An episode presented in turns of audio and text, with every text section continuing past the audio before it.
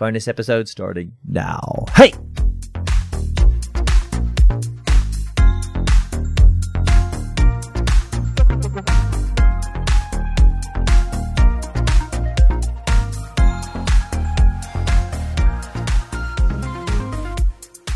Johan Ponniah here from IOU, from his own life, Convergent Management, all kinds of silly, crazy things that he's done.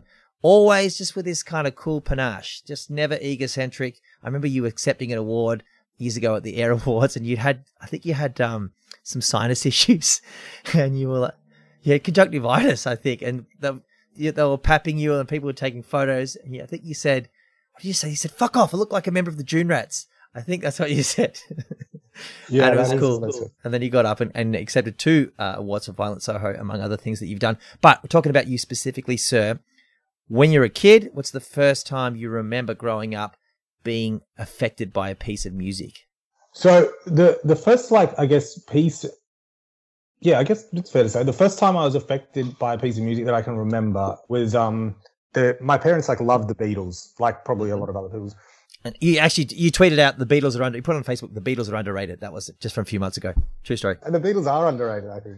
They don't get enough credit. There's a song called "Till There Was You," which I can't remember what album it's on. My mum and dad they would always play Beatles music, and I remember them both being at the like in the front of the car, and I was in the back, and I don't know. It was like it's a it's this beautiful song. The, lyrically, it's like incredible. It's like so sweet, and I remember being just genuine. Like I don't know, my my parents' relationship is something that I admire a lot, and I, I admire them as individuals as well. But that that definitely, I don't know, it's this lasting memory sort of thing. Know, I still love that song, and it still affects me. Excellent. What uh, what's your relationship with your parents? Here's their son.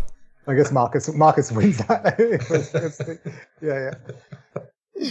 What's the next piece of music that came along and uh, and grabbed you and made you go? For, after that, I got I got really into like '90s um, hip hop and R and B. How old were you when, when, when this hit? And, and tell, tell us about the swearing. I was probably anywhere from like 10 years, actually, probably like seven or eight till the age I was 12 and I went to my first punk show. From, the ages of seven to 12, I was very much into like 90s R&B and hip hop. Um, and that stemmed from my, my next door neighbors, um, because my best friend lived there and his older siblings would be showing us music and also my cousins. I remember um, there's this song by the group As Yet, uh, AZ Yet, called Last Night, which is like the chorus lyrics are like, Last night I was inside of you. Last night making sweet love to you. I saw the Subtle. yeah yeah. I, I, I saw the sun, the moon, the mountains, and the river. I saw heaven when I made sweet love to you. That's those are the lyrics, and I remember being fucking obsessed with it as like as like an eight year old. Did you know about sex yet? No idea. And but like my neighbor who I was best friends with, he and I performed that song for for for my parents and his parents, and they were like fucking horrified, obviously. Just like, what the hell? So I I got super into that genre, and I, oh, to be honest, the first album that I ever fully immersed myself in and became obsessed with, like start to finish. I'm talking you going through the you know the liner notes, the every interlude was Nelly's Country Grammar record that came out in 2000. So I would have been 11 then, or like 11 or 12 when it came out. And that was like a huge record for me. And I think recently during COVID or whatnot, as I'm sure many people have been, you know, there's a certain nostalgic listening habits that people have picked up. And Nelly's Country Grammar album is certainly one that I've went back to and it fucking stands up. It's great. Just for the money. Did you ever have the little band aid thing? No, I didn't have a band aid thing, but I did have the same, um, like I had this reversible FUBU jacket. and uh, Must be the money. yeah, yeah, and uh, and a New York um, baseball cap. But I mean, I think Nelly's from St. Louis, so I don't know what to like. That is irrelevant. How, how'd you hustle? How'd you hustle a FUBU jacket? Because those things were spenny. Campbelltown had like a knockoff like shop on, on in the Queen Street shopping mall. There was like knockoffs and stuff you could get. And also because being a, a black kid growing up, then was it was there nothing around that you could relate to? Very white question. No, no. Um, I guess I was just like I, I was just led by the people in my circles that were slightly older than me, and it was just like it was my cousins that lived who were there, and also you know my neighbors. I don't know if this like necessarily means that all Lebanese people love 90s hip hop music. They're like, I think everyone loves 90s yeah, hip hop yeah, music. yeah, totally. So, but like, you know, they were Lebanese. I guess it was more like a cultural thing. And yeah, it's fair to say that like minorities have always felt an affection for like hip hop music and felt and, and R&B music and felt like those pop stars spoke to them and could, could relate to it for sure. Have you ever wanted to tour hip hop artists?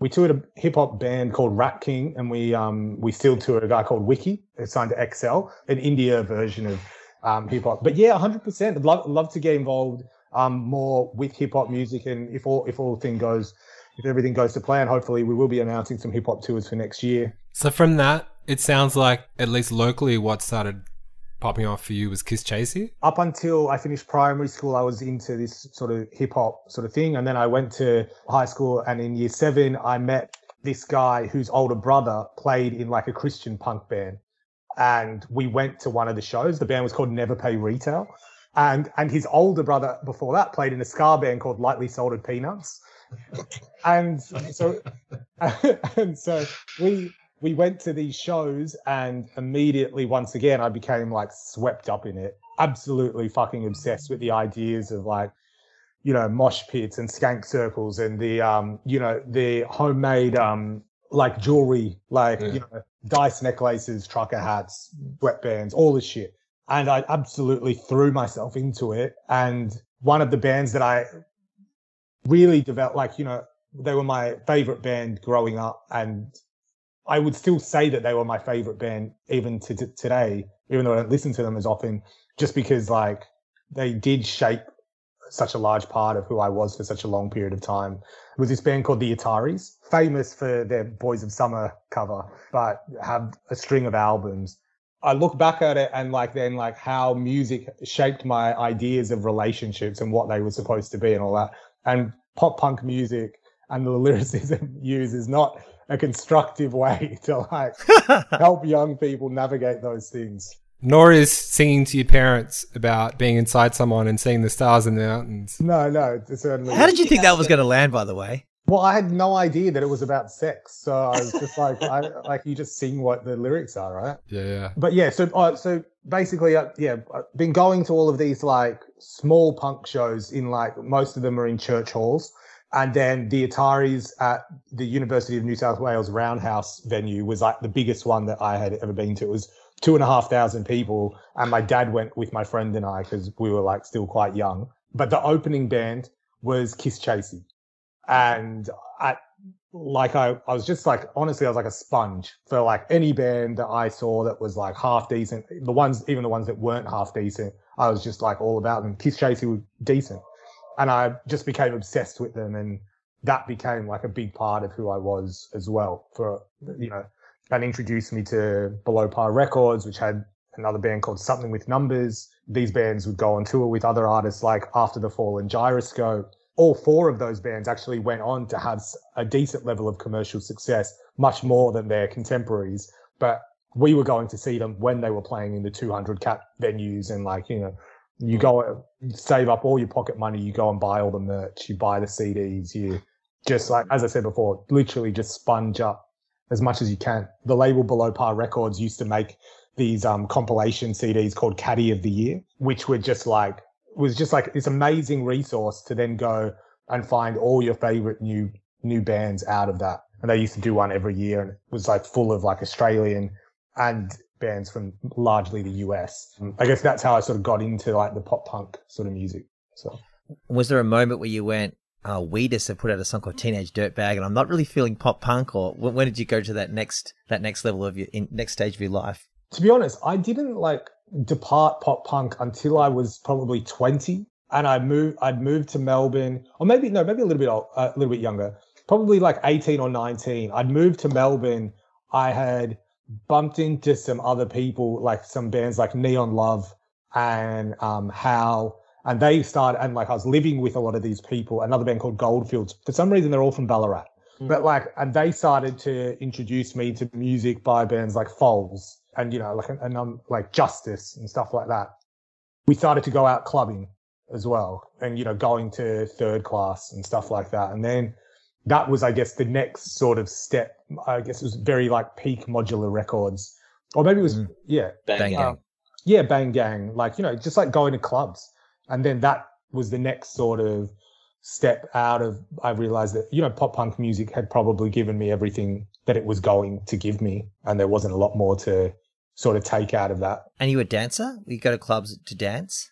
Um, I wouldn't say that I, like I dance, but like I'm not a fucking dancer. You know what I mean? yeah, I'm I'm there moving around. I'm I'm doing my best, like everyone else. it's not good.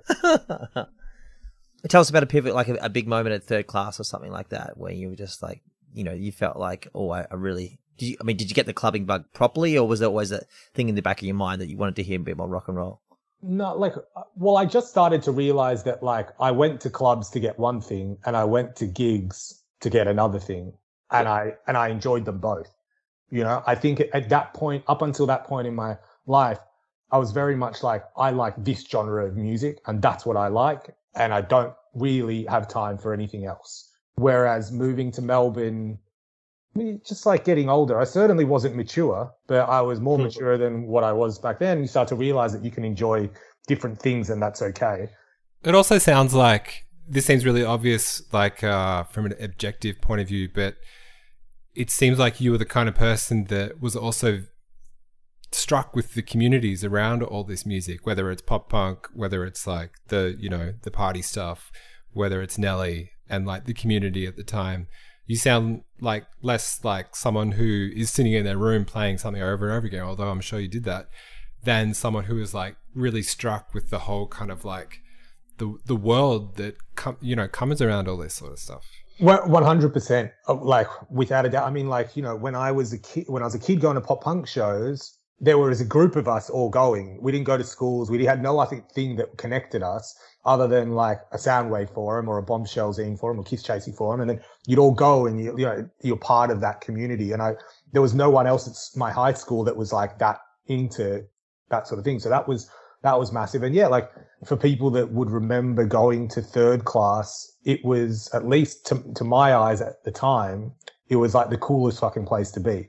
In many ways, it was an intimidating place to be because I didn't have the dress sense that a lot of these people had. Certainly wasn't as like cool as the people there. I certainly wasn't on the fucking right guest list because I had to line up like a fucking motherfucker and often got knocked, and often, often got knocked back probably for good reason yeah, I mean, it, was such a it was such a community, it was such a vibe, you know. Like, I, you know, you think back, I didn't actually go to Never Everland, but you think about Modulars Never Everland shows with like Daft Punk, the presets, Cut Copy. I think Ladyhawke was on it, Bag Raiders, and like the fashion of those awesome. fucking like neon um, sunglasses and like the really low cut deep V's. The deep V's, yeah. the, um, you know, that cut copy T-shirt of the stereos on top of each other, sort of thing. It's like this iconic fucking fashion. And yeah, I mean, for me, music has always been that. It's about, it is about the music, but it's also about the culture that comes with it. You know, I got completely swept up in the Odd Future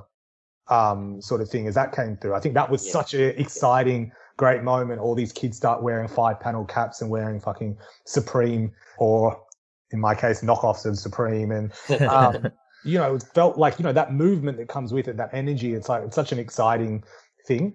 And, you know, I, I think young people are feeling it now with artists like Juice WRLD and, and st- and you know the Kid LAROI, that sort of Travis Scott, that sort of thing. I guess all over again. This seems to be a, a, similar trajectory as well. If you look at the Frank Oceans and Tyler and yourself, we all kind of get to this extra level of maturity where you kind of can survey the scene, but also have that youth because you know that whole thing is youth is not an age; it's a state of mind. Are you comparing Johan to Frank Ocean and, and Tyler the Creator? I'll take just it. Just did. Take it. Just did the trio. But it's it seems really obvious that that parallel to kind of like um, celebrating a community and being involved in the kind of minutiae of you know all the weird little kind of politics and fun and and decoration and fashion and sound and lights and bands and whatever like it's all part of a culture i guess and that's obviously really easily linked to iou and parties and what you were talking about with bands you like to work with uh, represent a culture. They're not just kind of like you know they don't just have good songs. They they're ambassadors for something. Yeah, yeah, one hundred percent. And you know, links back to Meet Me in the Bathroom and DFA Records and that kind of thing. It's like, yeah, that's that's that's what's exciting to me. Like a, a good song in isolation is really nice, and it's like I enjoy, I enjoy it for sure. But like it's looking for more more than that out of music. And what's recently? Uh yeah, let's just go up to the to the present day. The last thing that you that you're really really just got ex- excited about, especially something that you wouldn't perhaps ex- expected yourself to to you know to relate to. Well, the I mean, you just mentioned his name, but the like the artist that I've been absolutely obsessed with probably for like the last like five years now is Frank Ocean. I think he's like the greatest songwriter of our generation. It's just incredible. Obviously, doesn't release music very often, but any time that he pops up, it's just fucking insane. I think everything that he does is insane. I think he is such a great illustration of like if you you can you can do things your own way if what you when you do it is just that fucking good. He doesn't need to like play social media game. Certainly not following trends on TikTok. He can just put.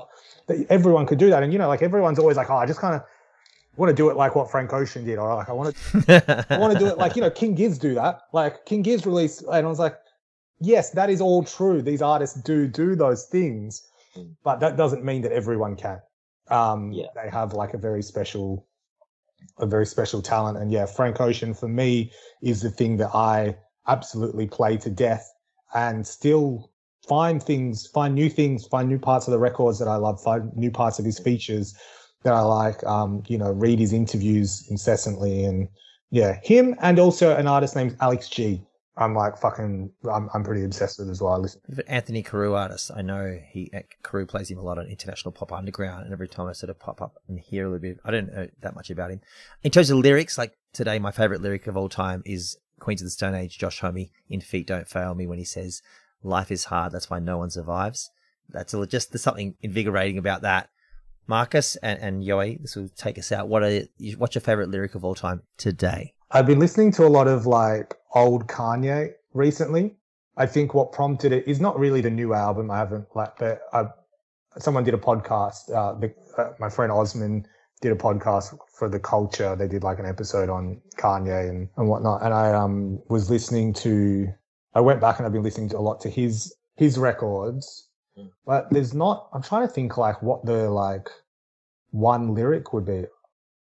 Maybe Marcus, maybe you go and I'll, um, I'll quickly do All right, these these aren't my favorite lyrics, but two that I've been listening to recently that maybe fit the bill is the Lucy Dacus record, which is called Home Video, and she's got a song on there called Thumbs, and it's this really beautiful, spare, quiet song about wanting to. There, there's in the lyrics, there's an abuser to one of her friends, and what she's saying to her friend is, Do you want me to put my thumbs in his eyes and push his eyeballs in and kill him?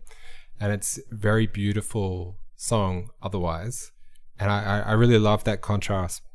And also there's a there's an Irish producer called For Those I Love uh, who put out a record um, under the same name recently.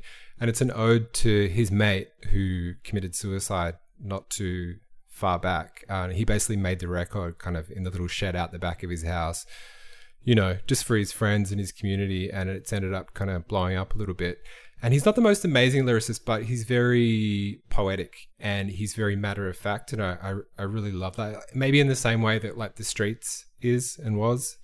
I, I kind of love that unvarnished kind of like, fuck it, this is how I feel. And really paints, uh, like, you know, in three minutes, paints an image of a, a universe or a community or his world that is is very unique. And I really love just being thrust into someone's world like that, who's some someone that's really good at that. Excellent. I want to listen to both those songs. Back to the college dropout, Yoey.